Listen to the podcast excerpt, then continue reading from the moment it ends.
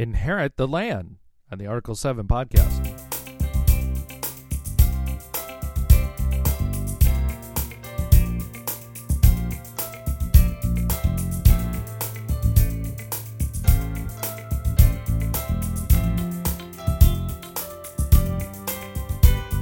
Greetings. I'm Andy Jacob, pastor of Bethany Lutheran Church and Preschool, located at 2501 Beacon Hill Road in Alexandria, Virginia. If you've never been there, I hope you'll come to visit us sometime. We have Sunday school for all ages starting at 8:45 a.m. Yeah, if you come a little early, there are refreshments set out every Sunday courtesy of our fellowship team at Bethany. Worship then follows at 10 a.m. and we have a special mission outreach called Christ for All Nations that gets together at 1 p.m. Right now, we're continuing a spiritual growth program in both our Sunday school and our worship called The Story, which means that we are reading together the main narrative of the Bible. Well, we're almost together. Uh, in order to do a stewardship campaign in September, our Sunday school got ahead of our worship service by a few chapters of the story. But no worries, though. Sunday school will be looking to practice for their Christmas service pretty soon so that we will give the rest of the church time to catch up.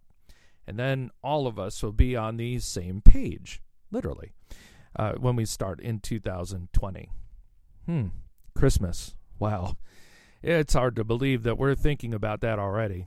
But sure enough, our church staff met together recently to talk about logistics and some of the special things that we're all doing for the Christmas season. So while it is fresh on my mind, uh, you can look for special Advent worship the first two Wednesdays in December. The third Wednesday will be a special preschool service, followed by milk and cookies and Santa afterward.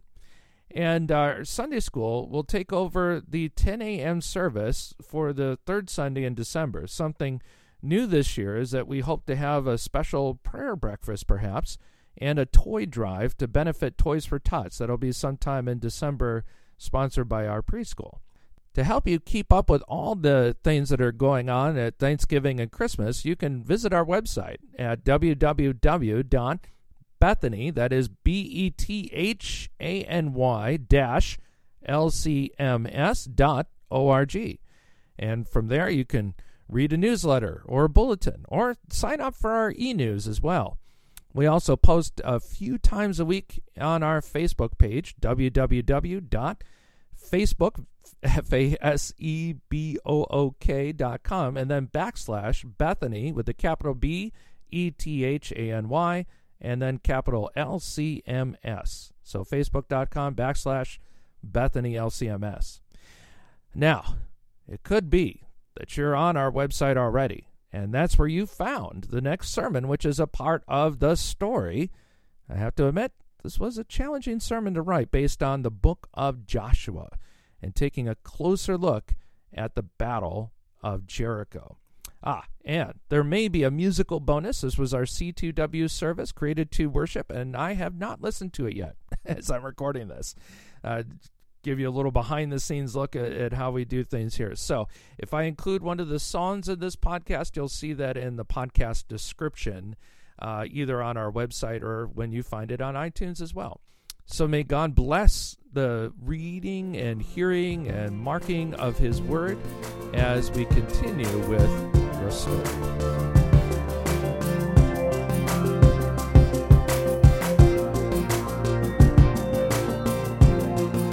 My handy dandy journal here, and sisters and brothers in Christ, we are at chapter 7 of the story, where each week we assign some readings to prepare ahead of time for worship, and you're welcome to read the book called The Story and go chapter by chapter, or the select verses or chapters which you see in your bulletin for the coming week. And this week we culminate with the chapters from the book of Joshua. All kinds of wonderful little nuggets in the book of Joshua. Shout to the Lord being one of them. We mentioned with children. Also, I, for, as for me and my house, we will serve the Lord. We're going to hear that in, in song a little later. Be strong and courageous I believe one or two of you had that as your confirmation verse at one time. Joshua has wonderful verses like that. And the title of my sermon this day is Inherit the Land, because this land is important. This promised land that was promised to Abraham and his descendants, and now Joshua and his armies are taking possession of. This is the land where the children of Israel settle. It's from this children that God will send a king who will deal once and for all with this, this sin barrier between God and his people, between God and you and I, and destroy it forever. And that king is coming our King and our Savior, Jesus Christ. That's the big story. But leading into that are all these, these smaller stories, these chapters of the story, if you will. And in this chapter, we have the story of Joshua. God, through centuries, after promising this to Abraham, now leads the children of Israel to this point. And they go into the land. They're going to possess it. And there's a lot of war and bloodshed in the pages of Joshua. You know, the commentary that I, that I pull off of my shelf, I've, I've got a number of sources. My favorite is the Concordia Publishing House commentary. It's this thick. By the way, someone gave us a donation. I don't know if, you know, if you've seen it, the, but some, we have this commentary, an extra copy in our library. And I guarantee, if you ever have to do some study in the book of Joshua, this is the one that I recommend, even though it's this thick. Every page is worth it. And it's dense like this because it's a difficult book. There's a lot of parts of Joshua you need to go through the rest of the Bible. A lot of the Bible is like that, but especially Joshua. And especially these, these, these, these parts which talk about war, which, you know, you have to see the earlier parts of the Bible to understand that, that there's these detestable practices of the nations of Canaan that involve things like prostitution and child sacrifice. That's why Jericho is dedicated for destruction. Of course, not all of it, because there was Rahab, isn't there? Rahab, who heard the report of how God freed a nation of slaves from the powerful nation of Egypt and did all these wonders and signs for them out in the wilderness and defeated king after king after king as they approached the land of Moab and the crossing of the Jordan River, and now they were there at Jericho's walls. And Rahab, by faith, believes in the God of the Israelites. So, by faith, she and her family are saved and are joined to God's people. That's a wonderful part of the book. And I hang on to that because there's other parts of the book that are very difficult for me and I struggle with. Why do I struggle with them? Because of 9 11. And because of the terrorists who hit the city of New York while I was living near there, and of course around here at the Pentagon, and the plane that was down in Pennsylvania. And why? Because of holy war. Because there was this branch of militant Sunni Muslims that, that declared jihad on Americans and, and, and people who believe differently, who don't have, they want to have a government where their law is in place. So I did, I, you know, I was, I was angry and upset after that time. And sometimes what I do is I funnel my emotions into research. There was a call for papers going around at the time in our district where we, were, we would come together and, and, and ex- explore how we felt and, and explore the Bible together and, and talk about it as, as pastors and leaders in that district. And so my paper was on religious terrorism. And what I found is I looked into that topic, it, was, wasn't just militant Muslims.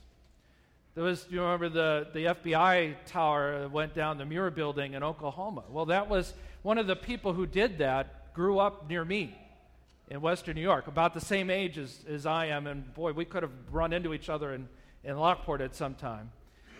Uh, Timothy McVeigh.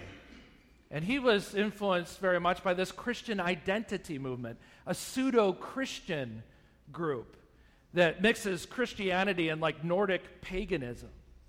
And in order, and why, why commit acts of terror? Their religion tells them to go to destroy the things of the government, to destroy this government so that a white government, a pure white government, can take over.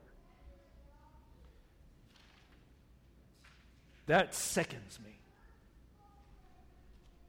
It disgusts me and it makes me angry. So then I look back at Holy War and Joshua, and that's why I wrestle continuously with this book. Is God telling the armies to do the same thing to these people in Canaan?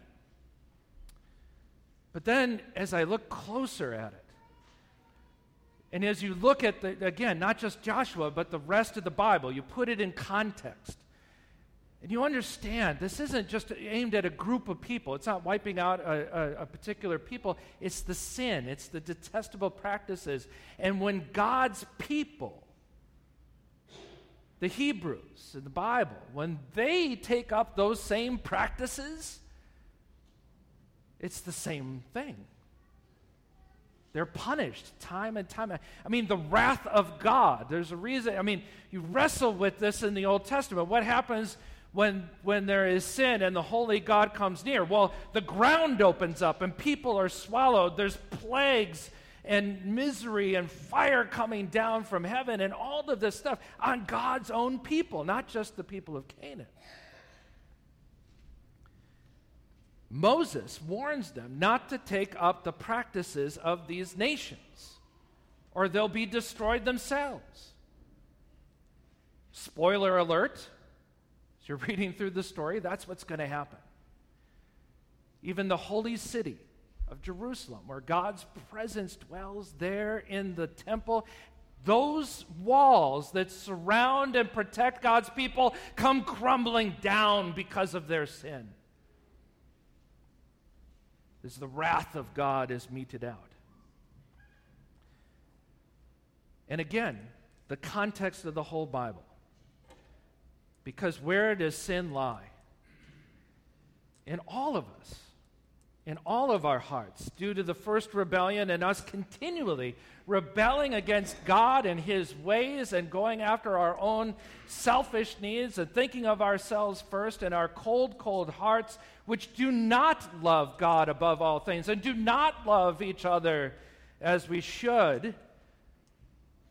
And the Apostle Paul writes, while we were still enemies of God, he sends his only Son to die for us. Because there on the cross, you know, as we, we could point our finger at other sinners, and my grandmother always used to say, you point one finger, there's three more pointing back at you, right? Father, Son, and Holy Spirit, if you will. And inside of us, of course, is that blackness and that sin. But on the cross, that's where God punished all the idolaters, all the prostitutes, all the drug users, all the terrorists, all the murderers, all the robbers there in the body of Jesus Christ on the tree. He bore all of our sin. He became the curse for us. And God damns his only son, abandons him there on the cross. He took the wrath of God and all the judgment of God.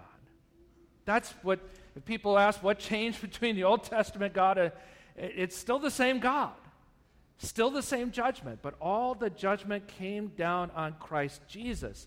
He died for us so that we can safely go into the promised land. Not a piece of real estate anymore, but the promised kingdom of God that is heaven which comes down to earth, the new heavens and the new earth, where we will never be separated from God's love. Nothing can separate us, not our own sin, and not any attack of the world or the death or devil that was all defeated.